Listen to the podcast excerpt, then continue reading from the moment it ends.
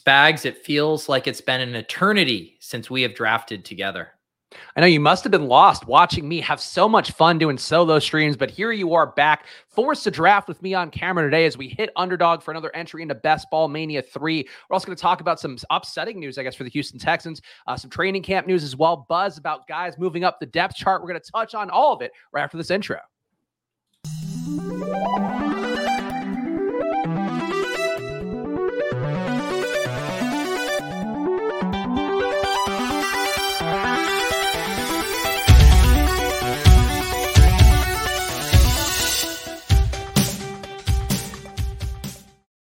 Hello, everyone, and welcome to another edition of Splash Play, the fantasy football podcast for every game under the sun. And once again, I'm Chris Spags, joined by your friend of mine, Pete Overzet. And Pete, I watched your best ball brunch this uh, stream this morning. I could see the frustration milling up for you. Are you ready to get scooped on all the players we want again on this show? It depends. Whose account are we doing it on? Uh, actually, I do think we should do it on mine today because you know what I did? I set up the Brick Sports Hub. Oh, okay. There we go. Let's go. That yeah. Now we can. You know, everyone gets to see my exposures on the uh, on the Monday stream, and now we get to eh, have have you done? Did you do it on your Friday streams? Did you have the the HUD or no? Is this, this, is, this is going to be the debut of it, and I'm actually doing a little bit of a different spin where I have the Week 17 matchup. Even though we know those by heart, I felt like I still had to put it on the screen for the sake of the the viewers out there. My exposure, and then also the ADP I've been getting these guys at. Okay, very nice. Yeah, I love that uh, addition there, and I, I just am excited for you to to get to feel like uh, the nakedness of having your exposures just out there. Because you know, before you could just be this influencer stream and be like, "Yeah, I have a decent amount of that guy," or "Yeah, I've been scooping him up." No, there is no hiding. It just says it right there what you've been doing in your Best Ball Mania three draft. So I can't wait to roast you uh, for some absurd exposures. Well, I've actually been making it my thing, Pete, on the Friday streams. Last week, of course, I had to do the solo streams on Thursday and Friday. So if you're not subscribed to the Splash Play channel, please do that right now because that is the exclusive home here. So we don't have to inundate Pete's channel with my solo brand of nonsense. Uh, but I actually pull up my exposures on the on the camera now because I feel like that's the disclosure you can do. Pete to earn people's trust is like, oh, I'm talking about Tyler Allgeier. Here's my Tyler Allgeier exposures, so you know that I am in fact backing it up with my pocketbook, so to speak. Yeah, exactly. I mean, you did it, eh, we, what we really needed was the HUD early on when you did have like 70% Drew Lock, and then the chat and I shamed you into getting it down to a reasonable number. And I would argue that it's still not reasonable. Well, on, on Friday, Pete, I was actually trying to draft Drew Lock, set up a nice uh, Seahawks triple stack because QBs were going off the board in a weird way. And one of our community members, who I will no longer name out loud for the next seven days, who has occasionally been on the stream, Pete, perhaps showing his titties doing cardio club streams, scooped me on Drew Lock spitefully in the 18th round or the 19th round, even. Uh, so it was not my favorite to get scooped on the player that nobody else wants that's not a spite. That's a gift. Uh, Joshua Frick, a beautiful gift uh, mm-hmm. to Spags. Well done character who shall not be named on my naughty list, but you can get on my good list by following at Splash Play Pod right now. Uh, just eight followers away from a thousand on there, so that'd be nice to get to that nice round number. P. We've been grinding at the solo streams, the shows we've been doing. We didn't take any weeks off really, so I feel like it's finally starting to show a little bit in our our follower count dividends. How close are we to a thousand subs on Splash? Okay, 108. 108. All right, I'm posting the link in the chat. Go subscribe. We need to get this to a thousand so we can start running Cialis ads on our Splash Play channel. Please subscribe to that. Yes, that is the goal on there. And Pete has committed himself to doing a stream where we'll have a few beers on a Friday. So that's the the little carrot at the end of the stick for you guys over on the Splash Play YouTube channel. So please go check it out and please support us. So we try to build it up into something meaningful. But Pete, the news that broke over the weekend that was not the, the best news for Texans fans and I guess Bama fans as well. John Metchie says he'll likely miss the season as amidst he was rehabbing for an ACL injury. Also found that he has a form of leukemia, apparently the most treatable form of leukemia that athletes sometimes have had. I think Roman Reigns had the same strain of it, but that's neither neither here nor there. But Pete, does this do anything for you? Obviously, it's sad to hear about a rookie not getting his first crack, but uh, the Texans depth chart, I feel like we have to talk about that part. Does it make anybody jump up for you?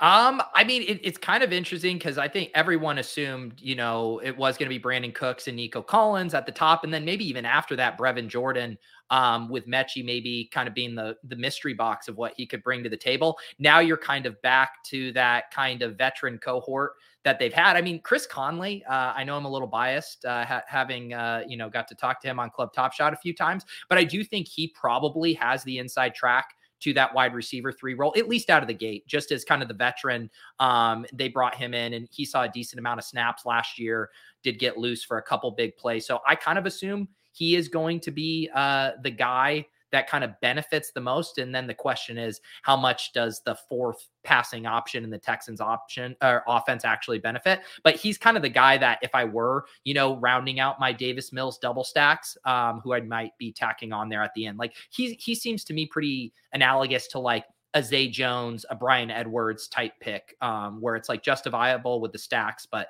not something you're going out of your way to do. Yeah, I think that's the, that was a guy I was thinking of as well, Chris Conley. I think uh, obviously keep your eyes out for any free agency signings that could come to the Texans. Not the most behooved to win, and I think Nico Collins is a guy that I've been mostly blind to. I just wasn't impressed with what he did last year, but just more ability to get on the field, more ability to get red zone targets. I do think Metchie, the one thing he had going for him was kind of a nose for the end zone in college. This could be something that maybe ported over to his Texans career, but uh, not going to be this year for him. So uh, maybe take your flyers on Davis Mills, and get some cheap stacks with Chris Conley at this point if you want to get a little bit of a taste. But a guy, Pete, that you were touting earlier, I think that most people out there, Isaiah McKenzie, apparently moving up the depth chart as the starting slot receiver for Buffalo. Jamison Crowder was going in the 120s before. It feels like you got to knock him down a lot. And Isaiah McKenzie, Pete, was going undrafted in a lot of drafts, which is why you were saying, hey, he's worth an 18th round flyer. Does feel like there's still a risk that Khalil Shakir, the rookie, could come and take some snaps at some point. But I feel like overall, Isaiah McKenzie, his ADP could soar over the next few weeks.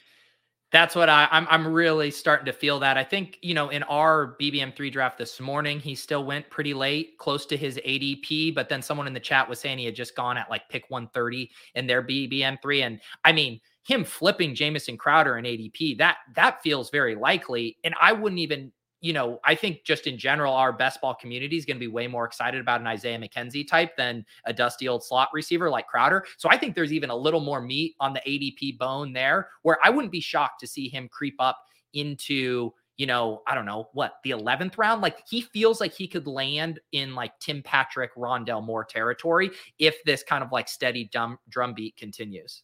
Would you take Crowder at all now, just I guess to hedge against that? Because I'm with you. I think the per snap numbers for Isaiah McKenzie are going to look good. The fact that he did when he actually saw the field was pretty productive. And I feel like he's one of those guys that could gain a lot of steam overall. But I worry that then he gains too much steam. And now, like, I have, I think, 3% of him overall. And I don't want to get him when he's going to be going for 50 picks ahead of where I got him before.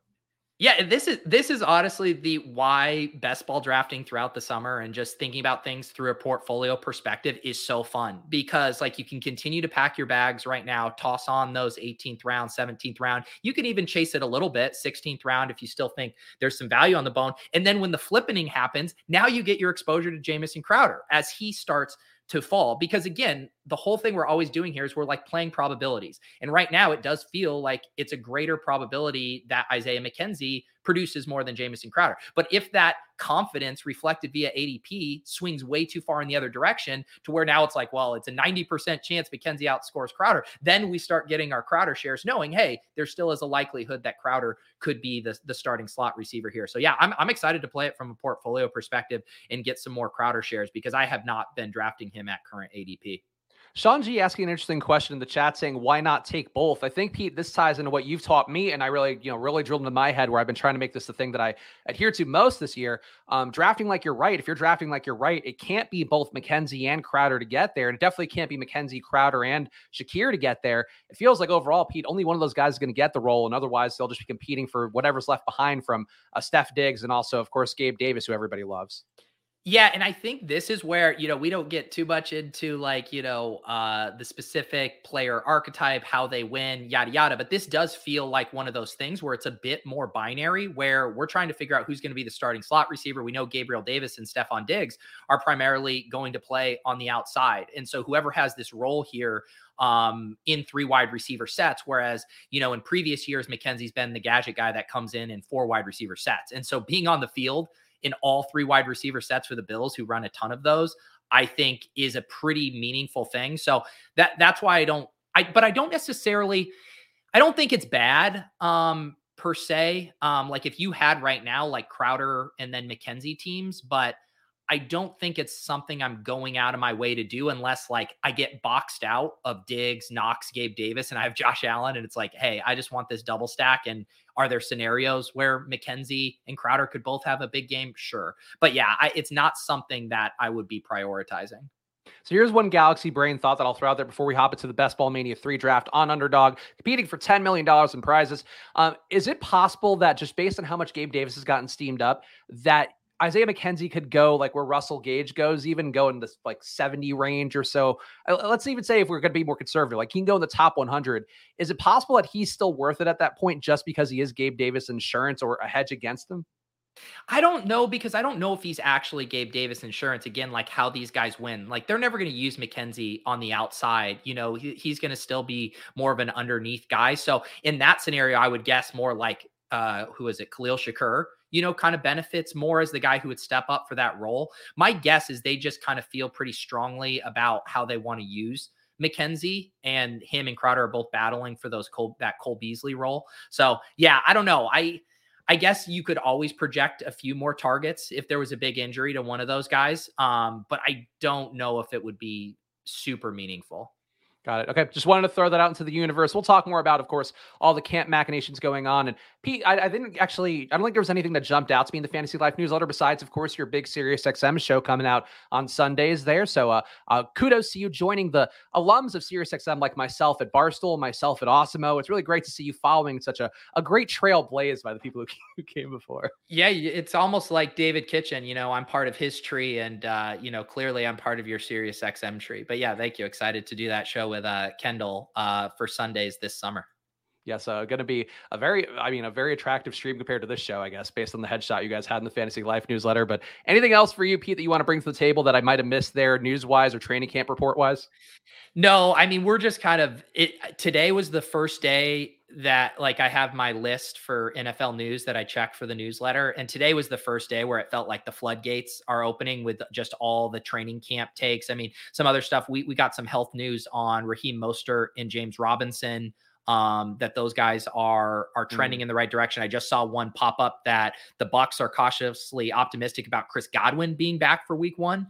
Um, so there's uh, you know, we're we're gonna be inundated with news. We're gonna have to keep our heads on a swivel for what's real, what's not. And uh, yeah, I mean the underdog ADP really is gonna start to get flipped on its head here because there are all of these ambiguous situations, and the McKenzie Crowder one is a perfect one. There's gonna be tons with these backfields, your Rashaad Penny's, Kenneth Walker's. Like we're gonna see ADPs absolutely flip just based on news here. So I think it's uh it's kind of buckle up time and uh, you know, playing the market as these ADPs move is going to be pretty important.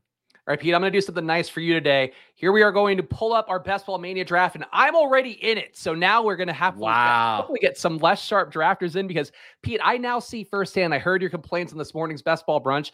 I've now done these solo streams enough that I know that my EV on these drafts goes down exponentially being in these sharper rooms. And um, people had to really earn it if they're going to get the streamer EV today. Yeah, look okay, two two badges down from like 9, I guess is uh is a bit of a victory. We got the influencer 1 9. Yep. And you can see all my my exposures here on the screen. My 7% Jonathan Taylor, get him in the 1.5 hole a lot. Christian McCaffrey, value hounding Christian McCaffrey in the four spot is whenever I'm drafting him. I like that. So yeah, so the green there, you got week 17, your BBM3 exposure, and then the average ADP that you've drafted that player at. So this is actually my overall portfolio exposure. I didn't overall, get the time okay. to figure out how to pare it down to BBM3. That'll be the next thing I do. Um, but yeah, this is my overall exposure. So that includes the puppy that I spam pretty heavily, the puppy one, and then whatever's in BBM3. And I didn't draft much in, in the puppy too. Yeah, I like that. I kind of now I have a brick HUD sports envy because I want to add the uh, the average ADP to mine. I feel like I could drop off the week 17 on mine now that I have that memorized. I could go week 16 exposure and then ADP I've gotten them at, I think would be would be good. And looks, you got a nice price on Derrick Henry there. You're you're uh, got getting him at a average of 14. Your one time you, or is that Joe Mixon? No, it's Derrick Henry. I'm getting at the 14 ADP whenever I do take him zero percent of the time. so that that has to be you. You one time you've you've taken him one time. I, it has to be yeah, I've not taken a lot of Derrick Henry. You could see, of course, I've on my solo streams been really radicalized against running back, as you pointed out, Pete. Really adopting zero RB and trying to bring it to the mainstream by making it sound as though I've created it myself in the lab. Yeah, exactly. Meanwhile, I'm forced into hyper fragile builds uh, where I take Zeke Elliott on my streams. It is really nice because it, the only times I'm going to take Zeke are, are on, on stream, um, and then I won't have any other shares with our accountant Willis, the man who's giving us all of our information on the back end. He's the one who's pushing Zeke the most. So that shows you why you get the quality data we get here on Splash Play. Yeah, what are we calling the 112 earlier? Yeah, we're calling it the peasant, uh, the the the peasant slot. You could argue that the 112 for me, I would rather have the peasant slot than the influencer 101 personally, just because you're locked yeah. in and then feeling like you have to take one of the running backs. And I don't need that kind of pressure on me. So I disagree with that. Like I I I haven't uh okay. What are we it's Diggs here? time, right? Yeah, we're not Diggs at one nine is. We're nice. not getting steamed out of our wide receivers here. I don't care if I enter the draft, try to sneak it in. I know that these wide receivers are going to come off the board in a way we're going to get fucked if we take a running back. So I uh, so about back to the like 112 thing. I just in general don't like picking on the turn. And I think there's such a huge advantage of obviously getting a top five pick. And then on top of it, I think there's a tier break in about the middle of the third round. And so when you're on the turn, like Kyle Pitts isn't falling to you at 312. Like you're boxed out of so many things. You you you miss out on like the Mike Williams tier. I just think you're at such a disadvantage.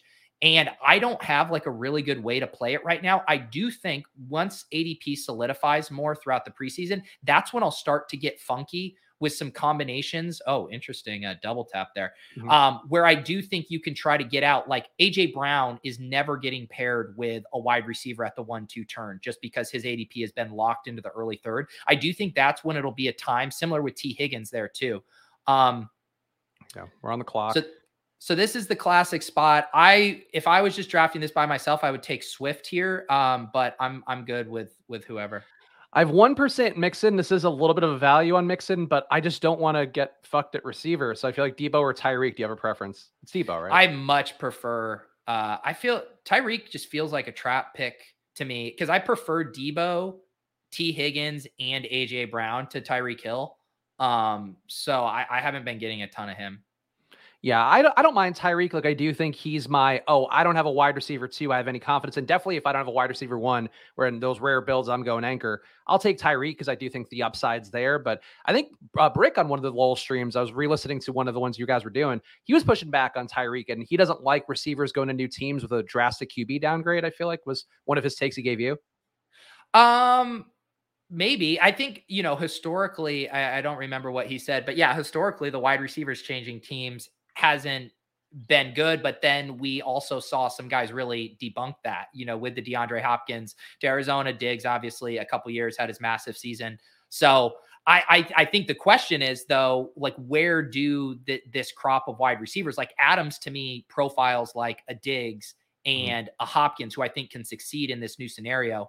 Hill, I'm a little more I, I have a hard time untangling his production from Patrick Mahomes in that offense. And I do, I do think that Tyreek Hill and Waddle's ADP should be closer together. I feel like they both should be like mid third, whereas the market has clearly decided it prefers Tyreek Hill to Waddle. And I, I think I project Waddle, and by I project, I mean looking at projections I trust, um, for more of a target share than Tyreek Hill.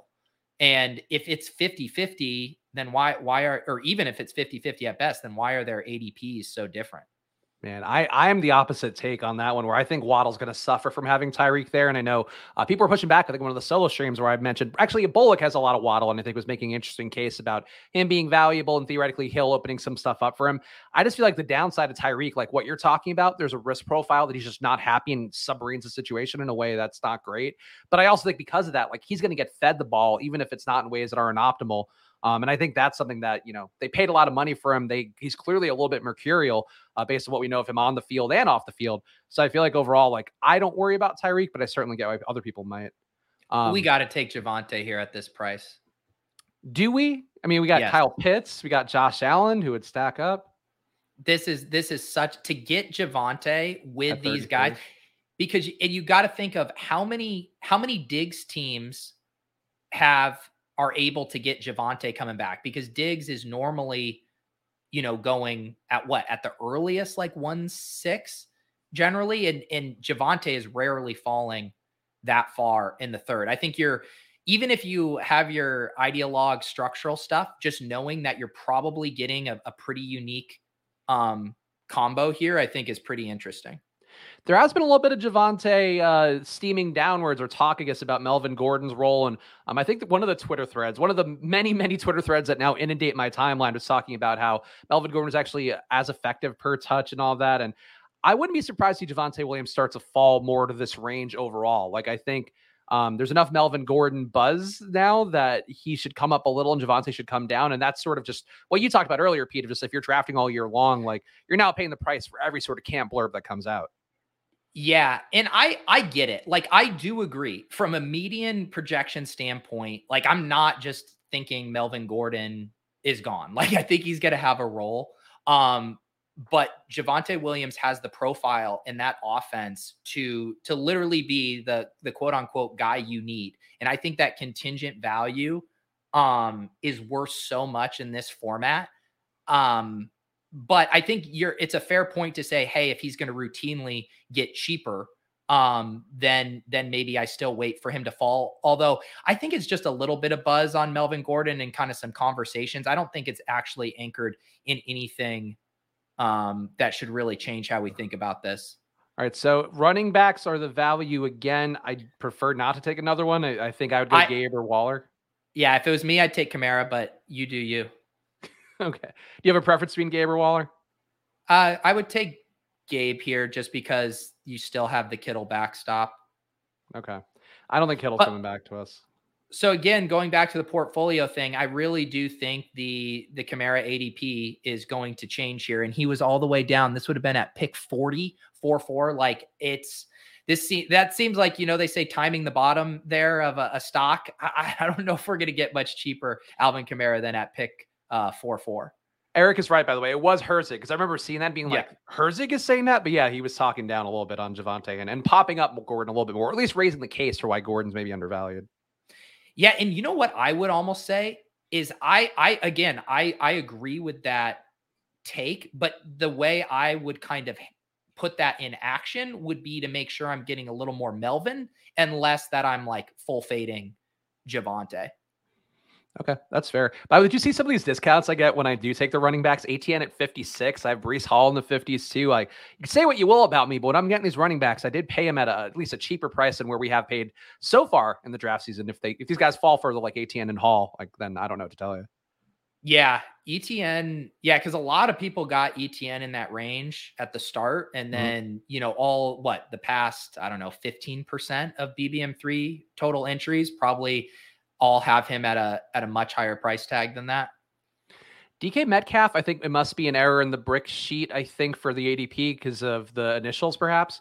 But I have to assume I'm I am not getting that is one place I did not get a value. I was taking DK Metcalf in the 30s, and now he is at 53 overall ADP. Yeah, Kittle does go there, so Um, yeah, I guess I I guess we could have thought through that a little bit more with the Bills double stack without Josh Allen. Um, this would be a spot where I'm probably setting up a Mahomes backdoor double with the Javonte Williams week 17 is probably what I'm doing here, but I'd also be interested in a Monra. I'm good with either. It's a nice discount on Mahomes. I'll, I'll go your way. I look, I at this point, Pete, I have about uh, 45 entries left to go in Best Ball Mania, so I will do some different things just for the sake of it. And Mahomes, you know, a decent amount after ADP. It's never a bad thing to do. And that's where you can kind of use when we talk about using the correlations as a tiebreak. Like if we didn't have Javonte Williams on that team and say this room you can tell is kind of devaluing quarterbacks a little bit. You normally don't see Herbert um, and Lamar. You know, they're sliding a few picks past ADP. So then you'd be like, like oh, maybe I'll get him on Raw here, knowing I might be able to get a quarterback value later. But then you're like, yeah, I got Javonte Williams. This seems like a good time for a, a tiebreaker. Yeah, a lot. Zion's left shoe saying he likes taking elite QBs at a discount as well. Uh, I think that's. It's also weird, Pete. Like I don't know if you're noticing this. Like I want to pull up the chats, but I feel like that's normally your job on the show, even though I'm producing the draft stream. So I don't know that this is the most workable solution. Is me to read them out loud and then and make you do the work to grab them. Uh, you know the the work of me, you know, tirelessly, uh, you know, sliding my mouse and clicking, uh, I, I can handle it. You're exhausted uh, from all that travel. Yeah. Your forearm must be killing you. That's right. Yep, bully tight end at the 12 spot. We uh the, the Travis Kelce, Mark Andrews. I assume that's uh pretty pretty unique uh there. My only thing with that is I've I've done a few bully tight end builds. Um mainly if I get, you know, one of Kelsey or Andrews and then I get a really good discount on a Pitts Kittle or Waller. That's my only thing with the bully onesie positions is I generally like to get a discount on it. Um, the Mark Andrews ADP has been kind of sliding a bit, right? Because he was going early second there for a while, and now he's kind of more mid to late second. So he has he has retraced a bit. Yeah, we got uh also might make sense to take a running back here, but the wide receivers are coming off so fast. And I feel like See, for our, our, Niners correlation, Jacobs would make sense. Um, we don't need another QB. Schultz yeah. too, like just to get a tight end. Yeah, you could do. Yeah, this is a this is a gross spot. I think you could do Schultz. Yeah, we probably played that wrong. Just seeing that Kyler's still here. Mm-hmm. If you, we probably would, knowing that Kyler would fall, we'd probably take him on Raw and Kyler over Schultz and Mahomes. Yeah, I would agree with that. But yeah, that's fine. Look, it's it's a unique build, Pete, as we always say, as the the consolation prize. So we're getting different, if nothing else, with this Mahomes Schultz double tap.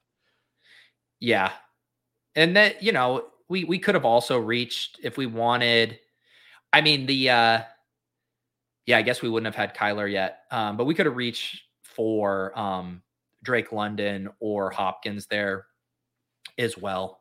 Just not a good, there was no good value hound uh, pick there. Even those running backs didn't feel like enough of a discount to get our second, you know, running back there in the dead zone. Yeah, and my alternative would have been taking Pitts over Javonte Williams based on my radicalized zero RB approaches, and that would have left us Kyler. But you know, Pitts was still like probably didn't have to push Scott push that that particular stack. Um, because then we would have taken Kyler earlier as well. Feels like we were really in a no-win situation based on how this broke.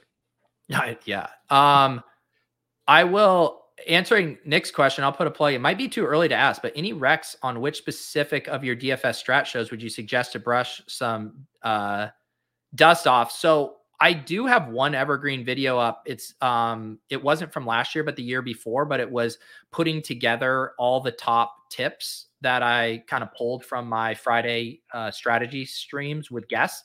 I'm putting that in the chat now.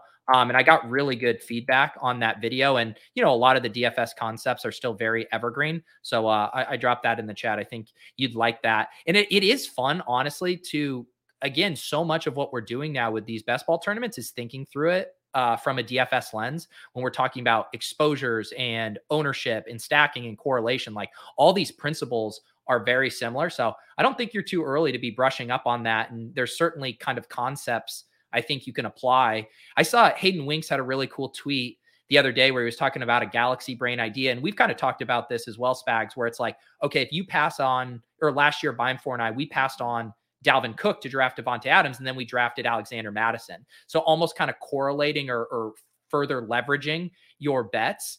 And I think that's kind of like a DFS concept too, right? Like if the whole field is on the Minnesota passing game, well, maybe you play Dalvin Cook because now you're getting leverage in in two directions. You're fading the high ownership, and if that fails, you benefit. So I do like thinking through this stuff through a DFS lens. I think that is good. Um, I mean, this Dobbins dip is pretty nice.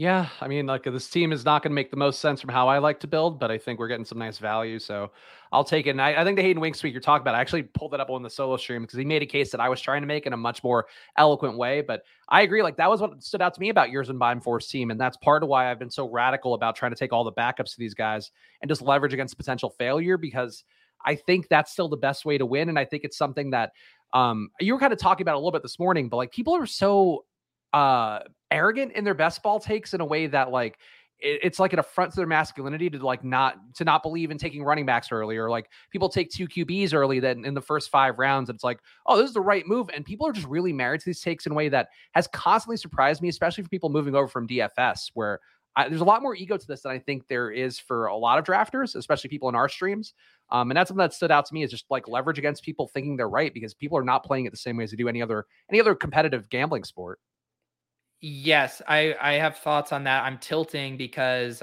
we went value hound per my recommendation, and then we got scooped on both MVS and Skyy Moore. I thought for sure one of them would make it back, and I was uh, I was incorrect on that, which now means we have to take CEH, and you're gonna hate it. Oh my god. This is what happens. I let Pete take the wheel for one of my teams. I feel like this must be how you felt every single time we drafted the team before. Yeah, except we're gonna make this work. Unlike those shit teams you made me draft. I've been drafting some real clean teams, Pete. I don't know if you saw the thumbnails on the Splash Play channel. I had the perfect draft on DraftKings, a literal perfect draft. Wow. What what how why what made it so perfect? Oh, is that I like I value hounded Rashaad Penny, value hounded Devin Singletary. Got like Singletary, I have been getting some real nice ADPs on DraftKings for, and on, on underdog too. I think I'm still a little bit like 12 picks behind ADP um, based on the break exposures that you're seeing on the screen. Um, but yeah, like I, I just have been really running some pure zero RB teams, though, like you said, not on stream at all.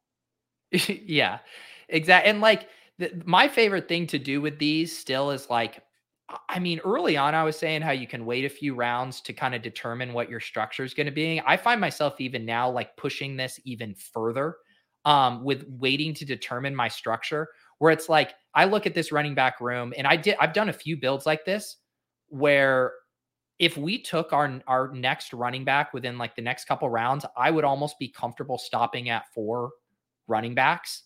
Like if we got uh, I'm just tossing out a name, but like a Devin Singletary type or a Chase Edmonds or someone you feel good about, like, and then being like, okay, I'm doing a hyper fragile build but from a spot of the draft where most people aren't doing hyper fragile builds. They're mostly doing it with their Jonathan Taylor, Nick Chubb, you know, James Conner, whatever those combinations are where people feel comfortable early. And it's like, how can you get the benefits of that structure? Even it's it's a less likely bet because we're getting Dobbins and CH later. But if you're working under that thesis of drafting right, I that's where what I'm really interested in now is staying within those structures, but really pushing it, you know, ADP wise.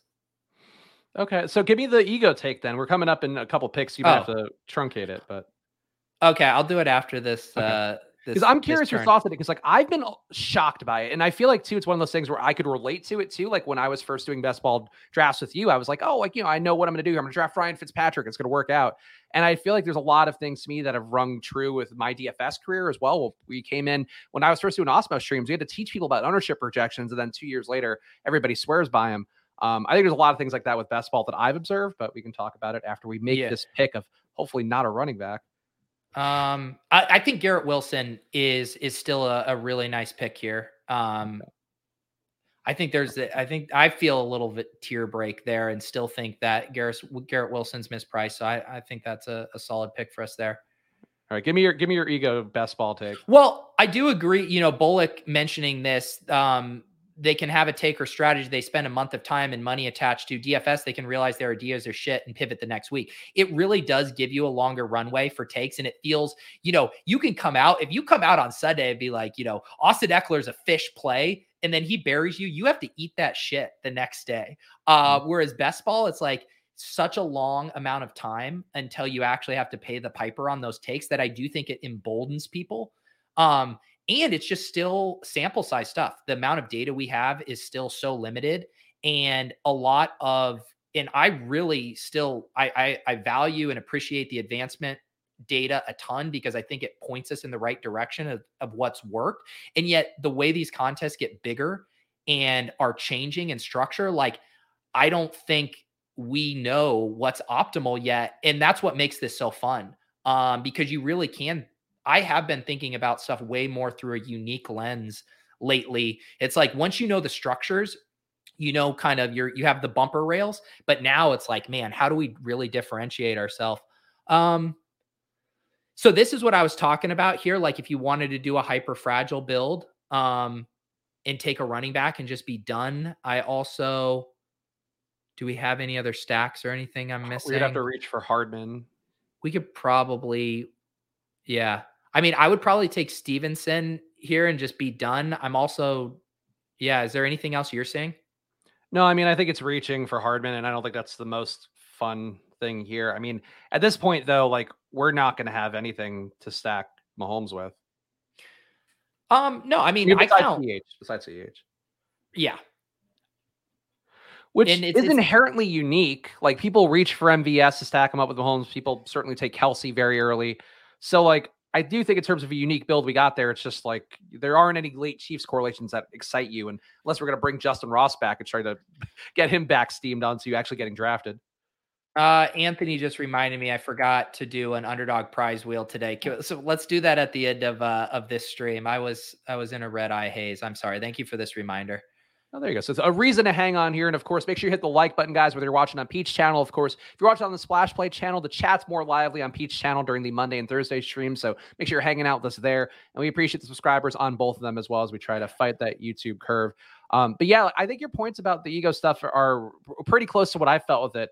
And I think too, like there's just a lot of people coming in and we're really excited about it, which is, you know, I think speaks to me a lot that I wanted to invest a lot because I thought it's a lot of fun. Saw you having fun with the ship chasing guys with Kerrane and Gretch every week. So I wanted to be there. But I think people are coming here and it's like, it's weird. To me, it's tied to like that season long kind of ethos from people, you know, I've been playing since I was in high school. Like I know what I'm doing. And it's like, if you're taking Josh Allen and Mahomes in the first four rounds of a draft, like I think you're dead in the water in a way that there are people who are really smart who are doing that. And I'm like, I just don't get like you didn't do any research and you think you know.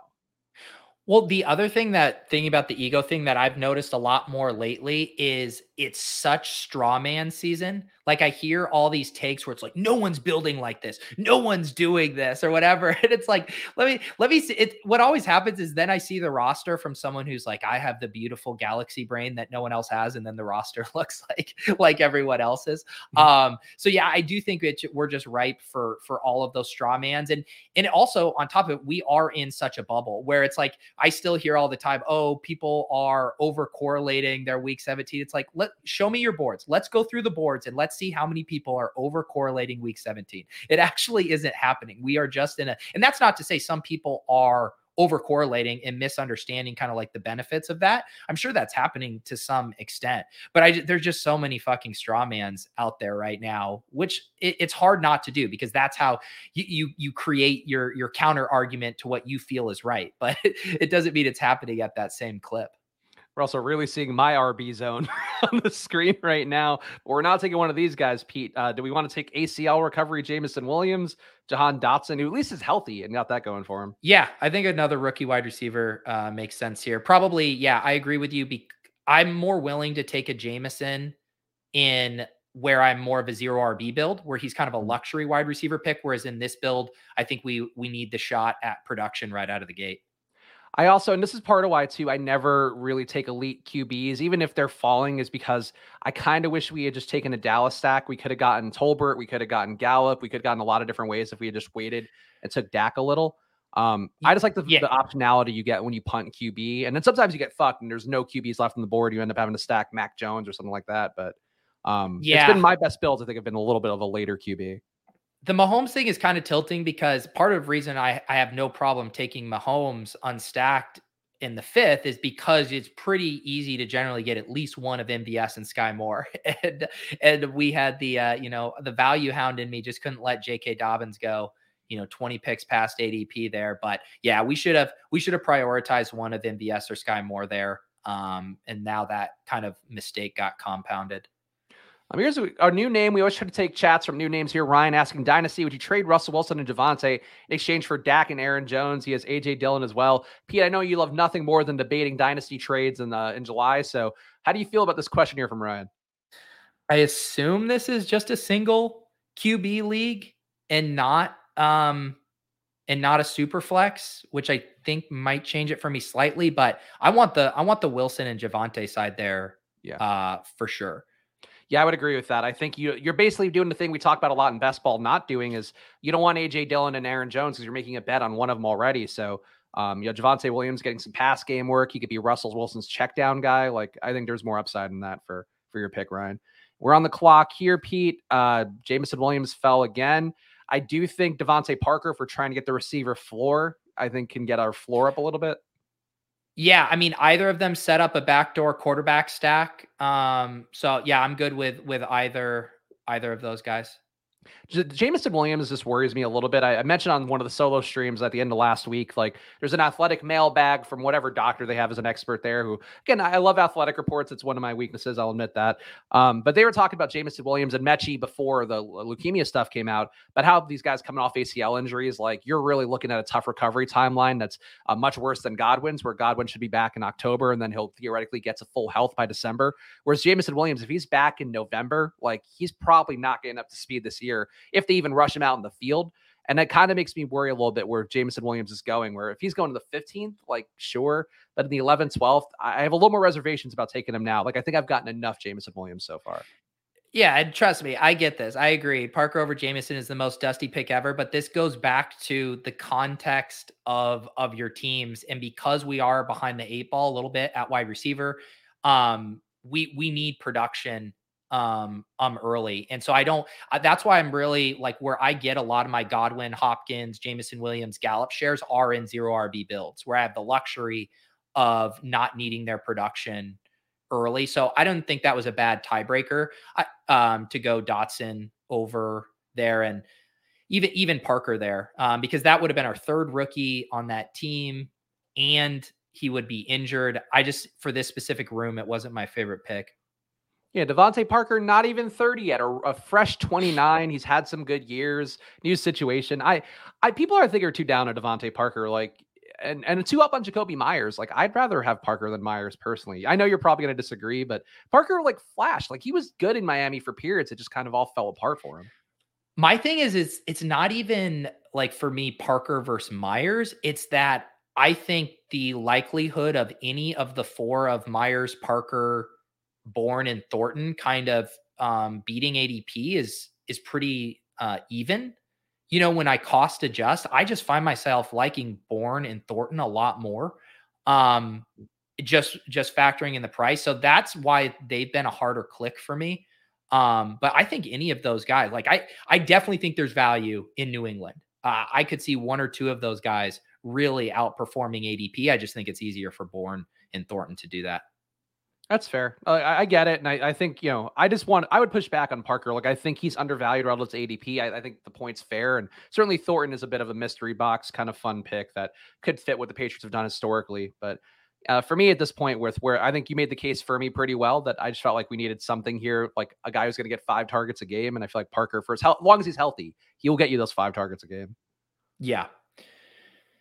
Yeah, I mean, they they all what's interesting about all those guys is they're they're they're all pretty different players for like again going back to that thing of how they win and it mm-hmm. just mm-hmm. it's it's hard to know what this Patriots passing offense looks like but it seems like most people think that they are going to pass a little bit more this year. I was hoping Akui Okwuegbunam would fall back to us to kind of allow us to even though we're not stacking Mahomes to have that week 17 game stack.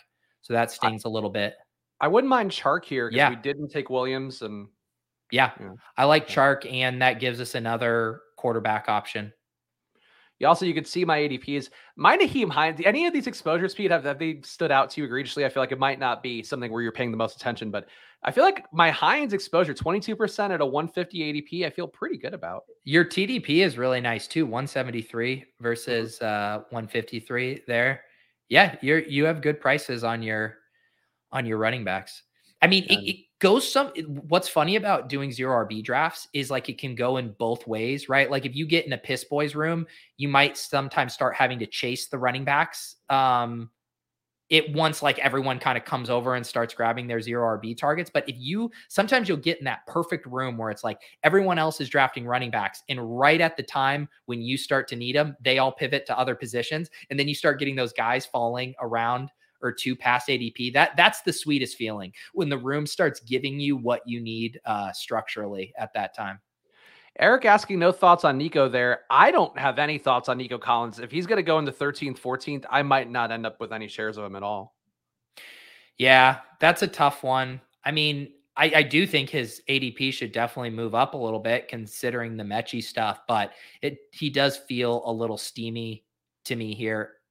Um, we're on the clock. We got a bunch of tight ends. Alec Pierce, if we want to get another upside receiver. I'd probably do Pierce. Just lean into this. All these rookie wide receiver darts.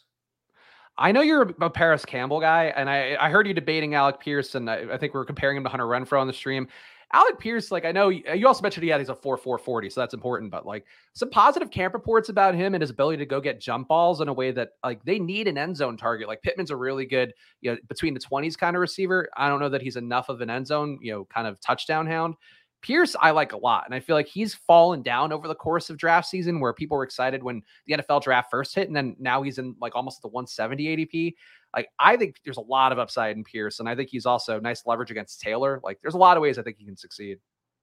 Yeah, yeah, I think uh I like I like both Pierce and Campbell. at their at their prices and almost kind of I like them too as as bets against Pittman's pretty rich ADP. Um, I think is nice, and I, am still tacking Mo Alie-Cox on with some of mm-hmm. my Matt Ryan stuff if I get funneled there.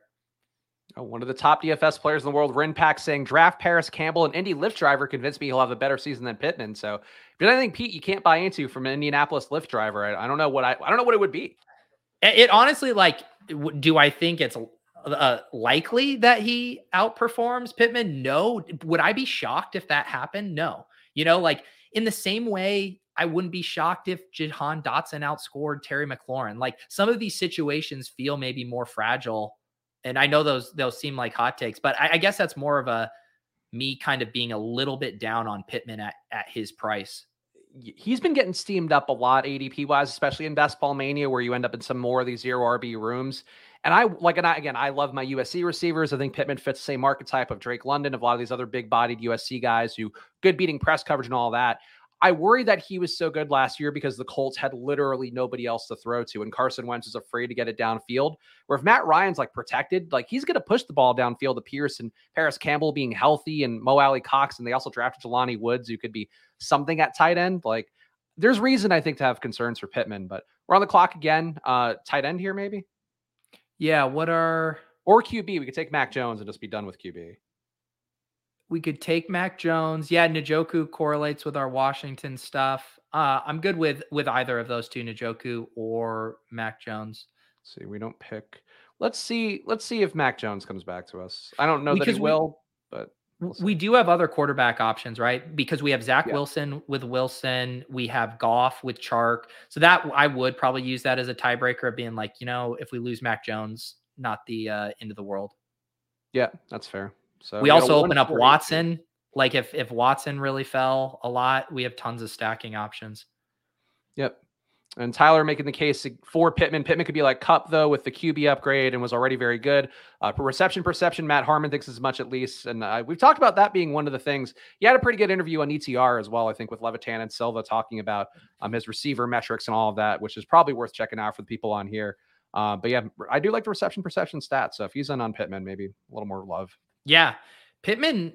Pittman has been good. Um, I just don't know if he's in like I don't know if he's such a bona fide alpha that if like Alec Pierce is really good or you know Mo Alie-Cox comes on that he can command such a dominant target share. I mean, and also with Parris Campbell coming back too. I mean, his competition last year for targets was was really really poor. Mm-hmm. Um, so it made sense that he would have a big target share. I, I think this will be an interesting year to see kind of what he really is as a player, but you're just having to pay a pretty penny um, to find that out. So I feel like this team so far, we've got Mahomes, Mac Jones, Javonte Williams, J.K. Dobbins, Clyde Helaire, Rhamondre Stevenson. A receiver, we have Diggs, Samuel Davis, uh, Garrett Wilson, Jahan Dotson, DeVante Parker, DJ Chark, Alec Pierce, tight end, Dalton Schultz, and Njoku. Not the best correlated team, Pete, not the best stacked team, but I think we did a pretty good job working this room for talent, mostly at your behest. um, what what are we at structure wise here? What do we have? Two more picks, and we're at two, two four eight two. Yeah. Yeah. And so I think, I mean, we're definitely getting to nine wide receivers. I think we could do a three quarterback build if we wanted an extra stack, or we could get to 10 wide receivers, I think would also make sense. Interesting. Yeah. I don't, who would be, who would you want for the, the three QB? Would you go like Goff maybe?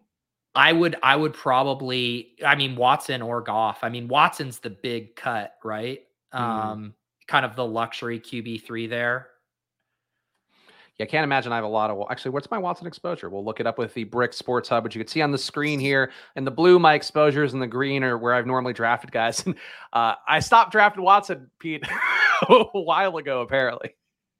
Yeah, I mean the Watson one makes a little sense because we do have that kind of mini stack with Watson, Njoku, and Dotson. Goff would just be a straight stack. We don't have any Bears. Um, Mahomes, we got our Mahomes, CH, and Javonte. I guess we don't have Mac. We don't have a New England or a, a, a, Miami bring back, but I don't know if structure wise we we could talk. Yeah, this is one of those spots where I'm like, yeah, I don't know if I, we need like a Cedric Wilson or whatever. Could probably pass on that. Here's an interesting one, Pete, where I know you were discussing the backup tight ends and sort of that logic of taking them to hedge against some of your tight end exposures. Would you take a Noah Gray in this build as the, the Chiefs tight end hedge? I'm just not, I, I'm not opposed to the three tight end builds if you're not um I get I guess you could you could probably talk me into I prefer the three QBs over the three tight ends. Um I think part of the appeal to me and what Awesemo laid out really well, and let's let's make this pick here. I I, I kind of like taking Watson here. I'm not what opposed. Chris Evans also as a bring back for our our Buffalo duo, but we don't. Yeah, we could back. we could get to five running backs if we wanted. We kind of have to decide between five running backs or three QBs what we prefer. Hmm. I don't mind. I don't mind taking Watson at this point. I could also yeah. stand a lower that ADP. So let's Let's do that. But and we, and we can get my, David Bell late too, as somebody pointed oh, out. Oh yeah. Yeah. The the one thing is uh that I was gonna say is like the tight ends. Um one of the big bonuses to me in the BBM3 structure is that with the three stacks is the idea of you know having a unique stack when you wake up in week 17 where that what so what that could potentially bring to your lineup versus what a third tight end does at the lowest scoring of the onesie positions there it's just a really tough sell for me to use three picks on on tight end. Um, I would almost rather always tack on another running back, wide receiver, third quarterback before that tight end. But I do think there's scenarios like Schultz.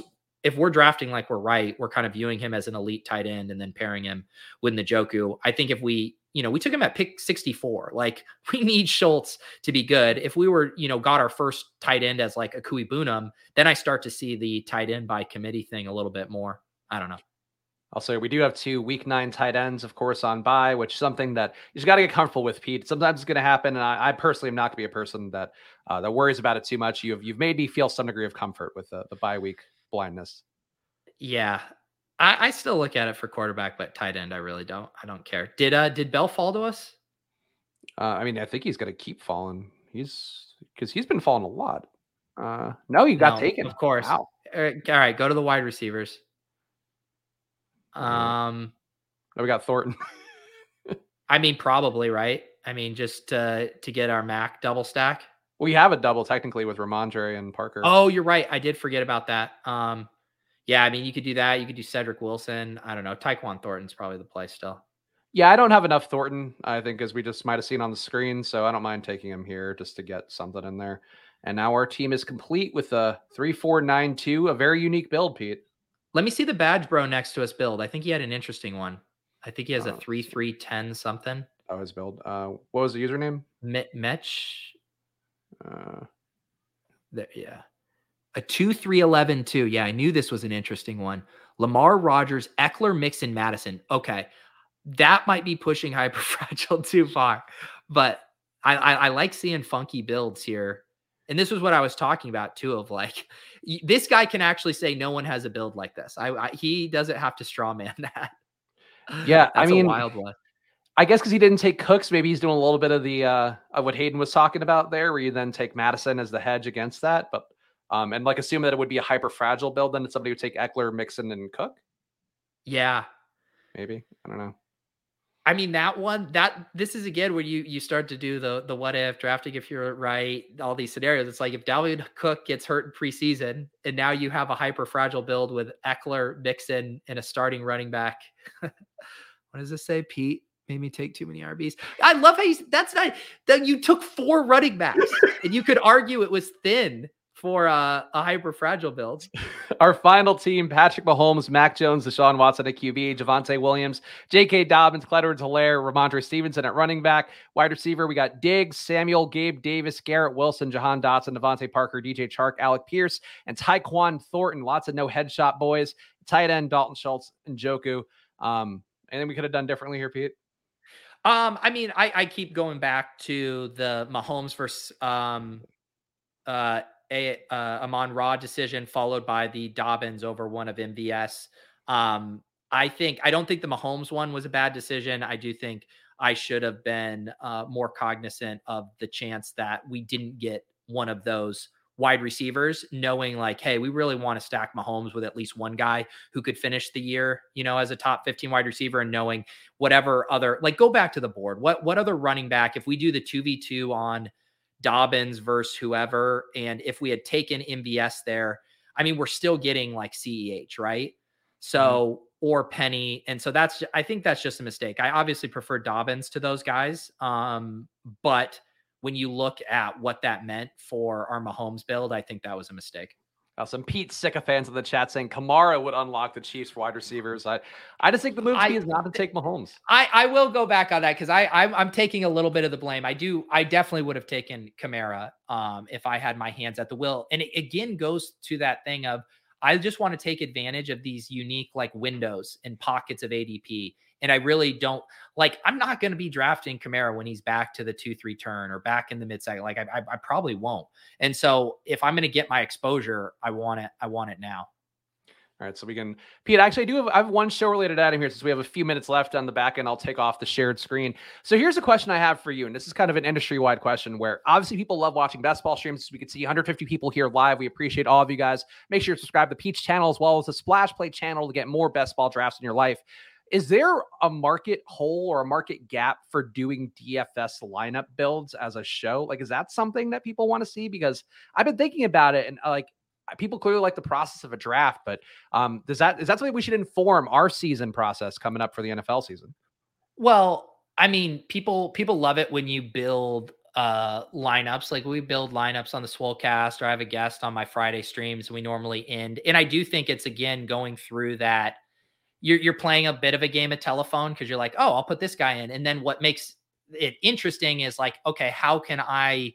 Where it's like, you know, Blender's famous, you know, uh, play whoever you want, and same start your best ball draft with whoever you want, but then it's like, can you logically build a lineup around what's starting on. So yeah, I do think there's stuff like that. The problem is is just not as dynamic, right? With a draft, yeah. there's all these moving pieces and variables that I think just makes it uniquely interesting. But I do think kind of that idea of like a fun exercise in the same way we talk about like a chess puzzle where it's like, okay, here's a DFS lineup with these three guys locked in. You know, oh, double tight end. Oh, and in this quarterback. Okay, now how do you how would you build a lineup around this? And you'd be factoring in the projected ownership and you know stuff like that to see could you make a logical team based around these things. Like I, I do think there's something there yeah, something to dabble in. I think we I think we need to do too, Pete, which may be something we could do for August. I think we should do our own positional rankings. Like we should do that on a show where we then give our guys. Like we need to do something here that's leading up to the season and gives us a chance to maybe make some clips to put on the Splash Play channel, perhaps. There you go. So we're, we're gonna we're gonna do some formal structure here down the home stretch. But Pete, what are the plugs for here? What's the show schedule now that you are back and and feeling bright eyed and bushy tailed? Yeah, just back to uh back to the usual uh stuff. Uh Club Top Shot tomorrow. Um the all the all the usual shows. We're we're playing the hits. I booked uh John Daigle for the randomizer stream on on Thursday. I'm sure we'll get up to some fun uh shenanigans and uh yeah, how about you? Uh, I mean, I got nothing going on. I'm just hanging out. I am going to the beach next week though, so I'm gonna have to do shows from uh, the laptop instead of the uh, thing because I'm still working through it. So I'll be st- still doing shows, but I will be uh, getting noticeably tan like you. Different lighting here, not my usual uh, Diane Sawyer lens I have here that keeps me looking youthful and, and beautiful. Nice. Yeah. You know, see, you're you're so much more dedicated than me. I, I go on vacation and cancel my streams, and you're you're ready to keep the grind going. Yeah, I look, I know we have any bit of momentum. You got to keep it going. Speaking of, you're going to spin this wheel, Pete, for a prize giveaway related to to the Underdog Cardio Club. To what?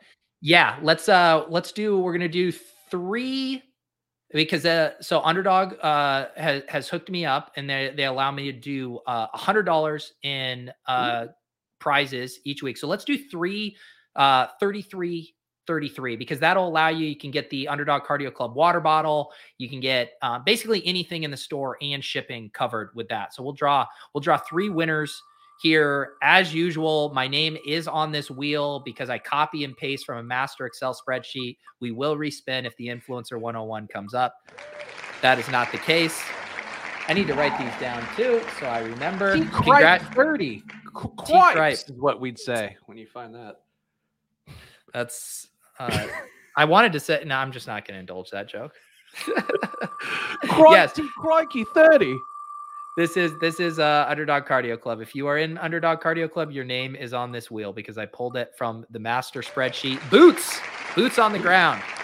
Good for the V. That's how you know he keeps it Congrat-. Congratulations, Boots. Also, GA one- Spag's done trying to start best ball beef. No, I'm just saving Pete from my my petty grudges against people with seventy thousand YouTube subs. And Ron Stewart. Oh, Ron Stewart has a great YouTube channel. Sharp Mhm. dude. Congratulations, Ron, on binking that. Congratulations the winners. T Cry Boots, Ron Stewart. I will email you guys a gift card. There you go. So Pete and I will be back on Thursday on this very channel. Of course, subscribe to Splash Play channel as well. Search it on YouTube. Go over there or go to YouTube. uh, I don't know, whatever the fuck the channel URL is. Slash Splash Play Pod. Follow at Peter at Follow at Chris Spags and follow at Splash Play Pod because we are dangerously close to a thousand followers on Twitter. And Lord knows I have to hit that round number on there so I could feel like I've accomplished something in my life. But Pete and I will be back on Thursday. Pete will be coming up here on his channel in the next few days. So enjoy your weeks, guys. We'll see you soon. Bye.